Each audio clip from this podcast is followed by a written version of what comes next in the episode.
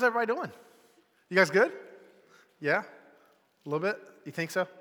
Cool. Hey, uh, ACC tournament. Anybody happy about that? No? No one cares, huh? Um, you guys doing March Madness brackets? No? Cool. Excellent. So, look, it's a lot less people in here right now. I'm excited to be with you guys. Um, we're talking through today, we're going to be talking about um, lust versus love and we're going to dive into this topic. It's going to be a really good topic for us today. And so, what I want to do to kick things off, um, I want you to look to the person to your left or to your right and tell them this is going to be a really awkward question for some of you guys. It's going to be not so awkward for some of the other people in the room. Um, tell them the first time you've ever used the word "I love you" to someone who is outside of your family. Okay? And if you haven't done that, then that's okay. But look to your person to your left or right if you have done that and go ahead and share that with them. Okay?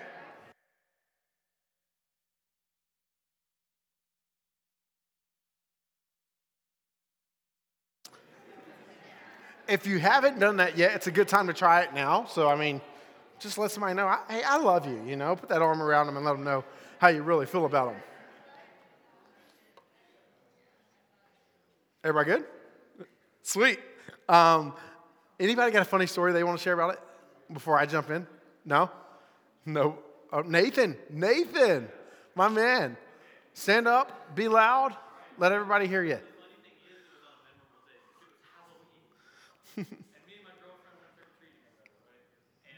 It is the.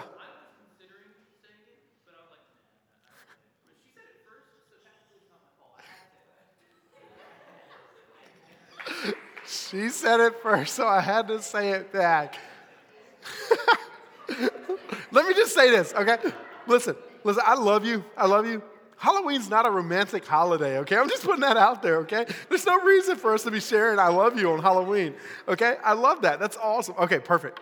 So, um, if you were here with us a couple weeks ago, you heard me talk about this a little bit. Um, I've said I love you too soon, and I, have messed it up. I was a senior in high school. I've been dating this girl for about two weeks and maybe a little bit more. And you know, um, as a great boyfriend, this is what I did. I went to public school. Um, so if you're public school to here, you understand this. Um, you, you rush out after class and you're trying to get to that significant other of yours. And so I get to her and I walk in her to her bus. You know, we talked about who knows what.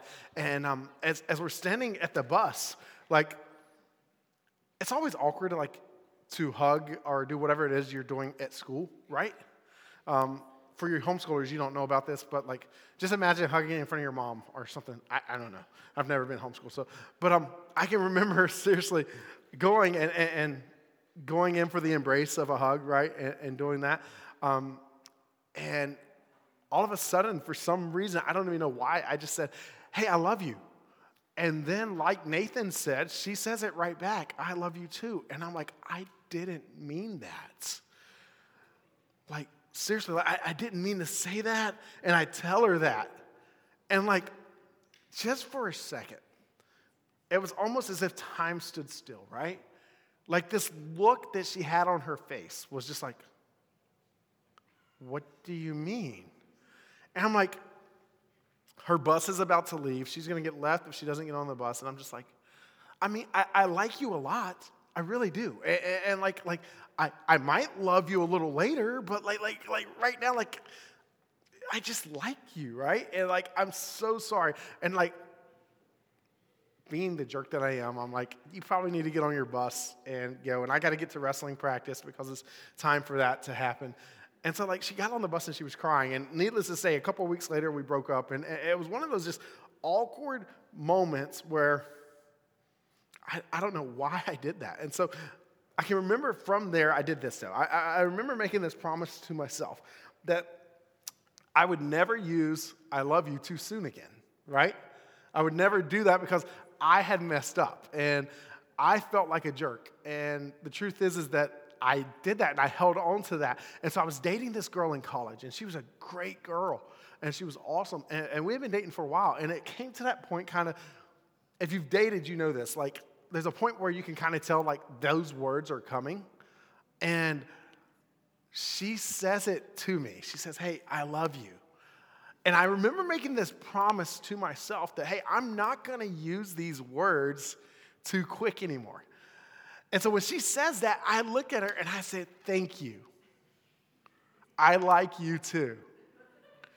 Needless to say, I'm not very good with this whole love thing and all that, but like that's where I was. And, and, and, so, of course, she was a little bit hurt and she was trying to figure out like what that meant. And, and I said, hey, listen, like, here's what happened. In high school, I did this. And, and I just don't want to rush into saying this too soon. You see, I think there's times in our lives where we go way too fast in relationships. And that's where I've been. And I, I, think you guys can agree with me. Like, you've been there probably. And if you haven't been there, you're probably going to come into this. And so you've got to decide what it is you want your relationships to look like. Now, let's fast forward. That girl I was dating is not my wife. Okay? My wife is Jessica. You guys have met her. She's from Wilson here. She's like you guys. Um, right when I first started dating Jessica, I knew right then that I loved Jessica. Like, I had known Jessica for I don't know, six or seven years at that point. And we took a while to date. We took some time before we started dating because, well, she wasn't sure, and I, I knew that like my next girlfriend was going to be a serious girlfriend. And so I told her right away that I loved her. And you know what she said? I like you too. so I understand this, how it works a little bit. And, and, and, that's no joke. You know, it took Jessica a good month and a half to finally say, I love you too back to me. But so when it comes to this whole situation, I think when it talks about love and we talk about everything that goes on with that. Uh, today, I, I want us to dive into what does this look like. And as you can tell, this is me back in high school. This is my junior prom. All right, and I found this picture and I was like, you know, I want to share with these guys kind of. I understand a little bit about love. I understand where you guys are at in life right now. I've been there. I know the mistakes that come up with these kind of things. And um, I'm pretty sure I was looking at this photo, and it's kind of one of those things like, I think we were being goofy and saying we're not touching each other, but I don't even know what that was about. But, you know, I, as I think back on my love life, like there's a lot of mistakes that I made that I don't want you guys to follow.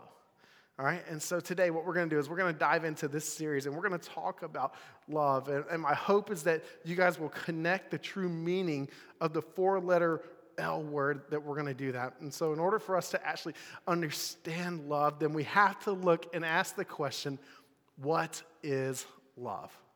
Okay? What is love? So, Let's dive in. Let's get the most mature guy in here right now to answer the question. Matthew Davis, what is love?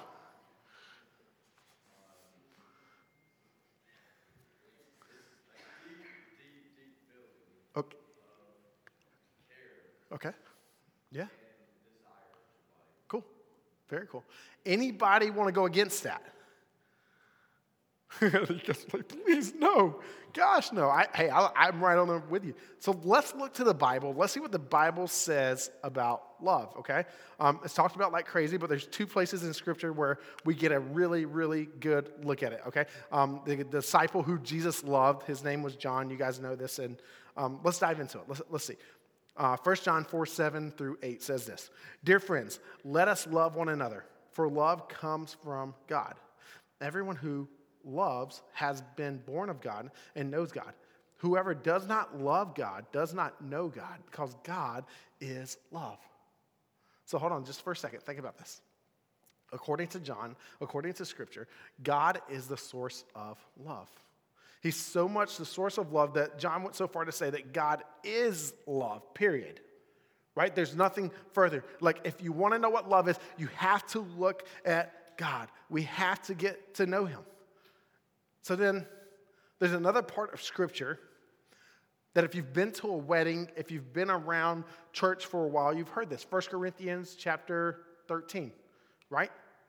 You guys know this? If you've ever watched um, A Walk to Remember, this is quoted in there. I'm sure it's quoted in a whole lot of other love movies too. I just don't watch those movies, so I can't tell you that, okay? But this is one of those ones that, that, that, that it's kind of like poetic, poetic form right here when we read it. Let's see. Katie, you read that for me behind me? Read it loud. Proud.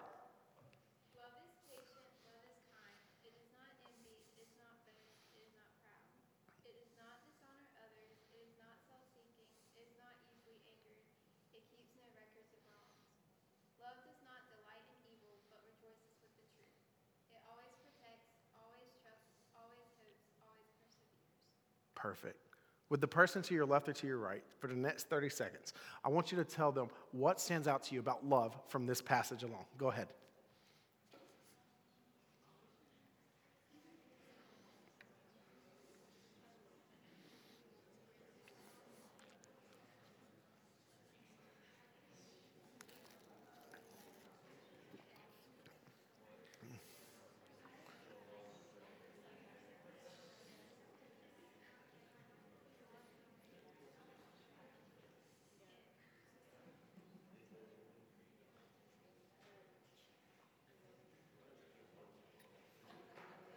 Okay.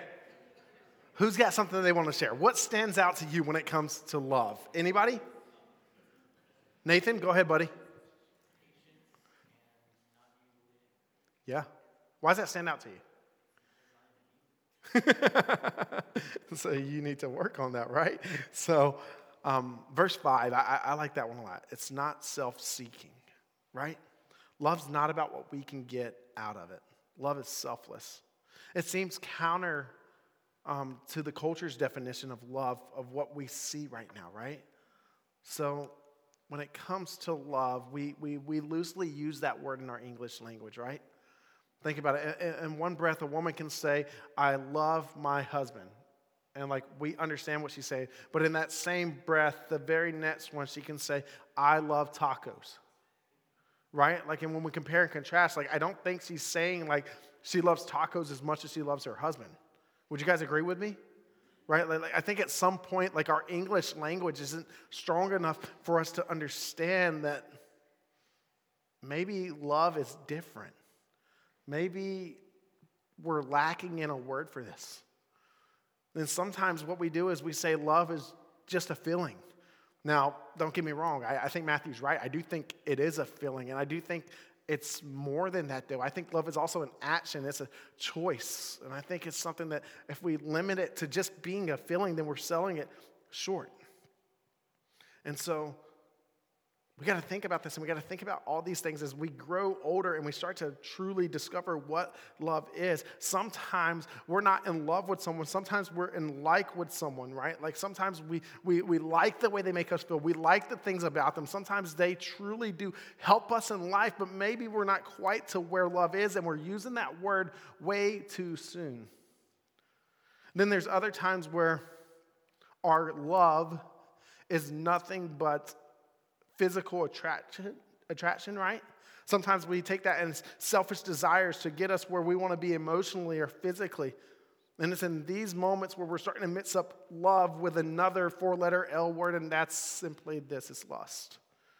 Okay, and so today what I want to do is I, I want to dive into what is lust, what is love, and how do they come together. And so let's take a really good look at this. For many of us, when we say the word lust, we jump to looking at sexually explicit pictures, right, or videos. We think about um, pornography. And although that plays into it, that's not it either, too, right? Like, that's not all that it is. There's so much more that happens here. Lust is something that takes place in our thoughts and in our minds, right? Here's a few things the Bible teaches us about lust lust is about things. True love is always directed towards people. When we love things, we are really lusting. When we lust over a person, it's because we have turned that person into an object, a thing, right? Second thing is this lust is a feeling. The Bible often talks about fleshly desires. Fleshly desires are basically our desires void of God. When we limit love to just a feeling, we're really in danger of lusting right? When we, when we start to just uh, go away from what God's taught us, when we start to just take Him out of it, like, like, like it's all about the feelings and it's all about this, then we're starting to get away from what God calls us to. Lust, well, lust is selfish. It's focused on personal gain and satisfaction. This is where I think we see the biggest difference between uh, love and lust.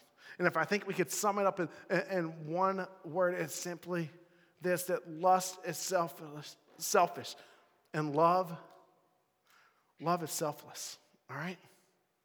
You see, I think about this and I start to think about where we're at is in a culture, and I think about sometimes we're so quick to jump into a relationship. We're so quick to say, I love you. We're so quick to think things through that we don't necessarily think about the real things in our life. It's easy for us to get these two mixed up, though, right? If we're not careful, we're going to be driven by lust instead of love. And it can have some nasty effects on us. In Ephesians chapter 4, Paul dives into this and, and he starts talking a little bit about people driven by lust instead of love. And check this out, it's right here. He says this Their minds are full of darkness, they wander far from life. God gives them, or God gives because they have closed their minds and they have hardened their hearts against Him. They have no sense of shame. They live for their lustful pleasure and eagerly practice every kind of impurity.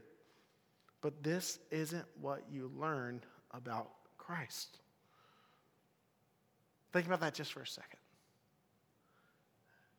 When we're living in our lustful, when we're feeding our physical attractions, our physical appetite always, if we're leaning into that, then we're not leaning into the Spirit. And we're called to walk in the Spirit, we're not called to walk in the flesh. So when I look at this passage, I see a couple things.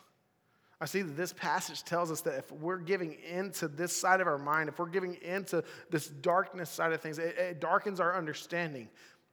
We see that we, we, we lose our sensitivity, right? We lose what's right and what's wrong. We lose where that boundary is of how far should I go with my boyfriend or my girlfriend. We lose that boundary of what should I do when I'm looking at things on my phone and something bad comes across it. And here's the thing lust, what always leaves us wanting more, right? And if we're not careful, then here's what happens it, it, ends up controlling us. Our appetite can never be satisfied. And we just want to dive in and we want to go more and more and more after the things we're looking at, after the things we're thinking on, after the things we're dwelling on. So, how do we get out of that? Let me ask you guys a question. You guys ever heard about an elephant in the room? I mean, there it is, right? There's an elephant in the room. This is a basic idea for you guys that, that, that, you picture yourself in a room with other people, and that in that room there's an elephant, right? Everybody sees it and everybody knows it's there, but nobody's willing to talk about the elephant in the room. And I think oftentimes when it comes to high school, when it comes to church, when it comes to where we're at right now. We know there's issues with teenagers and pornography. We know there's issues with teenagers and lust, and we know there's issues that honestly we're not very comfortable about talking about these things with you guys. And the truth is is that the internet has changed the game completely. You see, to be real with you guys just for a second, when I was in sixth grade, I was exposed to my first thing of pornography. I went over to a friend's house and he had this, you guys don't even know what this is, a VHS tape. And he popped it into his VCR. That's the first time I ever saw something like that. It's the first time that it ever got my mind thinking like that. And then my buddies, they had magazines and things like that. And I was in sixth grade, guys. And now for you guys, you guys are ninth through 12th grade. You guys are older. You've seen, you've heard things that you shouldn't have seen yet that maybe you shouldn't be exposed to. And maybe for you guys, you don't know what to do with this. And so the elephant in the room today that I want to talk about is pornography. And just for a second, I want you guys to check out the screen behind me. I want you to check out this video that I found about this. And then we're going to talk about some stats. So check this out.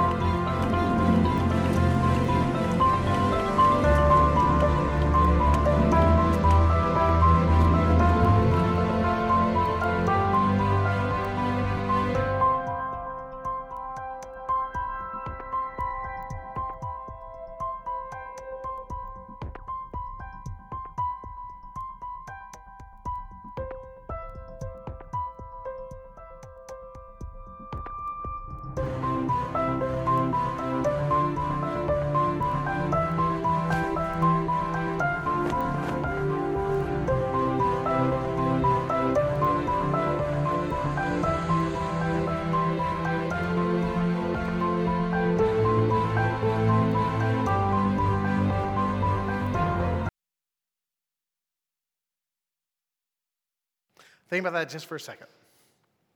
Think about as it tells us this becomes an addiction. It starts to rewrite your mind. It starts to rewrite things in your brain that the chemicals are released upon watching pornography that completely changes everything inside of us. Check out some of these studies that I found. This is absolutely insane. Recent studies tell us that 90% of teens have viewed porn online. 10% admit to daily use. Uh, we used to think that this was just a guy thing, but now we know no, it's not just a guy thing. It's a guy and a girl thing. That, that, that this is diving in, and now there are different reasons why you guys do this, but, but there is definitely something happening inside of us that, that has made life a lot easier with the smartphone. And we're seeing this over 50% of elementary age students are now starting to see this because of them having access to smartphones. This is absolutely insane. Nine out of 10 boys, six out of 10 girls are exposed to pornography online before the age of 18. Then check these stats how it keeps going. 83% of boys and 57% of girls are exposed to uh, group sets online, right? And then it just dives in even further. Like when you start looking at these notes, guys, we, we have to see that something's not right, something's not adding up. We've got to do something. We've got to be willing to make a change here. Because here's what I've read you might not think you're addicted, but can you stop? I heard a story about a pastor. Um, he, he, was meeting with this guy. Uh, he was a teenage boy. This teenage boy, he had this issue where, well, the truth is, is he was looking at stuff online that he shouldn't have been looking at. But he told the pastor, he said this He said, I can quit whenever I want to, but I don't want to. Why would I? He said, Well, you find freedom. You know, uh, God, God calls us to live a holy life, these types of things. He's like, Yes, but doesn't God just forgive me? Right? Like, isn't God just going to give me more grace about this? So the guy goes back home and he, and he keeps doing what he's been doing. It said about three days later, the guy rushes into the pastor's office. And he says, Hey, we've got to talk. We've got to talk about this. He's like, What are you talking about? He's like, We got to talk about this pornography I've been looking at. He's like, What's wrong? He said, All of a sudden, this guy who had been um, just normal, right? Like, like he was looking at um, just guys and girls, and, and that's what it was. And all of a sudden, he's starting to have homosexual thoughts all of a sudden his desires were switching because his brain was rewriting itself because he had been watching so much of this. And he said, You've got to fix me. Now, I don't want that to be you guys. Like I said, this is an incredibly awkward thing to talk about because there's something um, that there's always about this that makes us feel shameful, right? And I don't want you to feel shame in here today. If you're involved in this, I don't want this to make you feel like you're a bad person, that you're a terrible person. You see, the struggle does not make this true for you. All right? What I want you to do is, I want you to see this as a point of conviction. I want you to see this as a time where you're saying, hey, I'm involved in something that I shouldn't be involved in, and I want to change this, right? Like, I, I don't want this to be all about me being stuck. I don't want to be shaming you guys here. I want you to understand there's a way out. There's a place where you can find freedom. That you don't have to be stuck, like this video was saying, right? Pornography is just as addictive as hardcore drugs. But just like a drug addict can find freedom, they can come over their addiction, you can too. And so here's what I want to do I want to give you a few steps of how we can kind of work out this. And maybe this isn't for you today. Maybe you're not viewing porn online. Maybe you're not in that, but I guarantee you know someone who is. So I want to challenge you to maybe talk to them and be open about really how can they do better in their life. Step number 1. Come clean. First, you have to come clean with God. You have to be honest that this is a struggle and that you don't like it. You have to admit that lust is driving you and that you want to discover, rediscover his love. That's the number one thing when it comes to this. You have to come clean. But not only just that, you've got to come clean with somebody else too. You've got to get some accountability when it comes to this. Because if you think you can take this on by yourself, you're wrong. All right? Step number two get help. All right? You can't face this alone. It's nearly impossible to break this by yourself. This is often the hardest step. Now, I want to be completely honest with you guys. I have guys in my life who are allowed to ask me any question they want to ask me. Anything they want to ask me about my sexual life, about my thoughts, about everything there. Now, let me be honest. Is this an easy thing to do? Is it easy for me to ask them what they've been looking at online? No. But I need that in my life. And you guys need that in your life. You need somebody who's willing to ask you the hard questions. And you need somebody who's going to hold you accountable. You need somebody who's going to push you a little bit further. And guess what? I love my wife. This isn't my wife, right? This isn't, um, and this is something that you'll talk about later, eh, but this has to be somebody outside of that relationship that can help push you towards purity, push you towards holiness. And this is something for you guys right now. Like, it can't be your boyfriend, it can't be your girlfriend. Now, it can't be your small group leader, it can be a mentor. I recommend, if you do have it as a friend, that you have somebody older also, okay? Because you need to talk through this with somebody who has been down this road, who understands this a little bit more than your friends do. I, I just challenge you, push into this, okay? Step number three embrace God's grace. You're not going to find victory and freedom unless you embrace His grace. You can't do this in your own strength. It can only be found in the death and resurrection of Jesus because that was the definition of selfless love, right? He's also giving us, He's willing to be your source of strength to get through this. So, what's it look like for us to do that? Like, we have to truly lean into God's grace. We have to truly say, God, you know what? I am messed up. God, I have struggled with this. God, I am stuck right now and I don't know what to do. God, help me. That's why it's so important to find people who want to come alongside of you. That's why it's so important for us to consider setting up boundaries, which is our last step, right? Setting up boundaries. What, what does it look like? You're going to have to evaluate the times and ways where you're the most susceptible to giving into this temptation. And you're going to have to take some drastic steps to go away from what this is. Remember, your brain has rewritten itself to crave this, to want this more than anything else. So if you're going to do this, you're going to have to fight. You're going to have to be willing to do whatever it takes. There's a movie out. I don't know if you guys have ever seen this movie. It's um, Aron Ralston's story. It's called 127 Hours. Okay? In this story, it's um, Aron's a very accomplished rock climber, right? And, and he's out in Arizona, or sorry, southeastern Utah one day and he's out for a hike. And what he does is he jumps on this boulder, and this boulder actually comes loose, and he falls with the boulder, and his arm gets trapped inside the boulder. And so, for this movie, this entire movie, it's 127 hours of his life that Aron is stuck with this rock, and he can't get out. Right? He's starving. He needs food. He needs water. And he just, nobody's around to help him. And so, Aron, at one point in this movie, he says this He says, I came to a point where it was either my life or my arm. And so, if you watch this movie, it's absolutely disgusting. But um, he, he takes his pocket knife out and he cuts his arm off.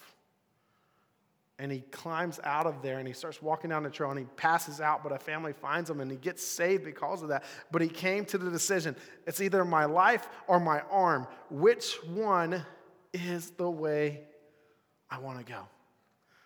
Crazy enough, not just his story. Listen to Jesus' word. I just read this the other day in my Here journal.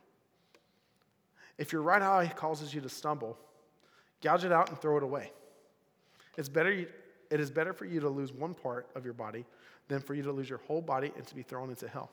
And if your right hand causes you to stumble, cut it off and throw it away. For it is better for you to lose one part of your body than for your whole body to go to hell. Now, obviously, Jesus is using hyperbole here, but the principle, I think, is very clear. The reality is, is that if we want to grow, if we want to stop where we're at right now, we have to be willing to cut out the things in our lives that are leading us this direction. And for some of you guys, it's your phone. For some of you guys, you've got to ask for some permission to get this thing out of here. Like, you got to get this thing, like, done. Like, like, mom, dad, I need you to set up some boundaries on my phone. I need you to set up some boundaries here. I need you to confirm with me that I'm not looking at anything. I need you just to check my internet browser.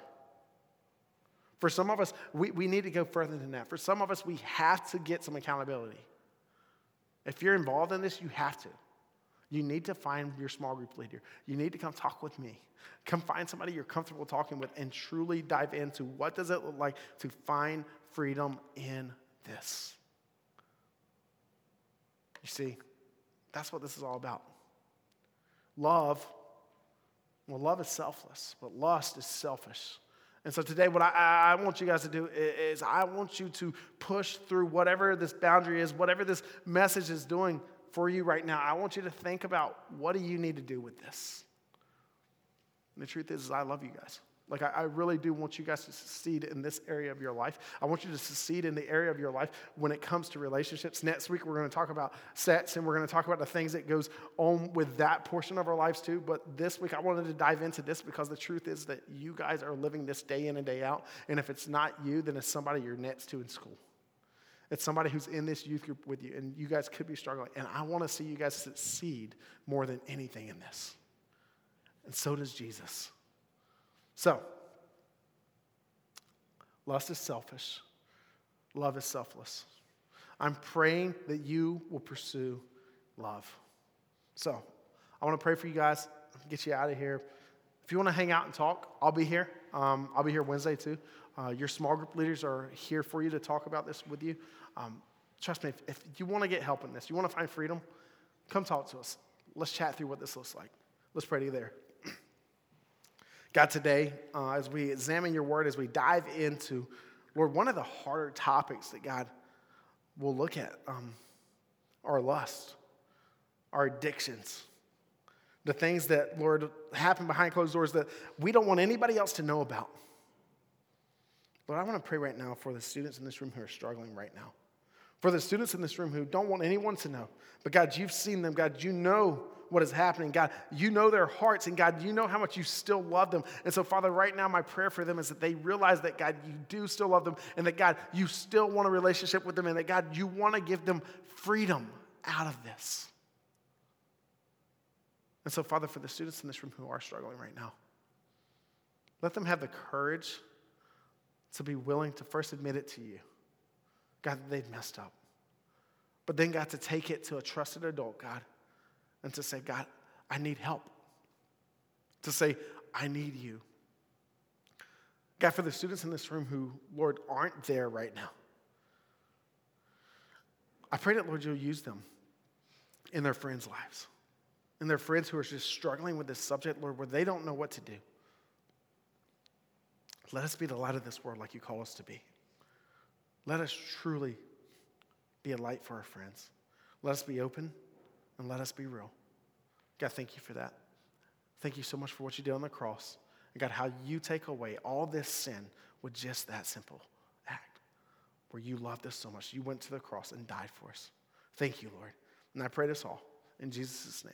Amen. You guys are welcome to hang out, and uh, we got a few minutes before church starts. But uh, yeah, we'll be here hanging out.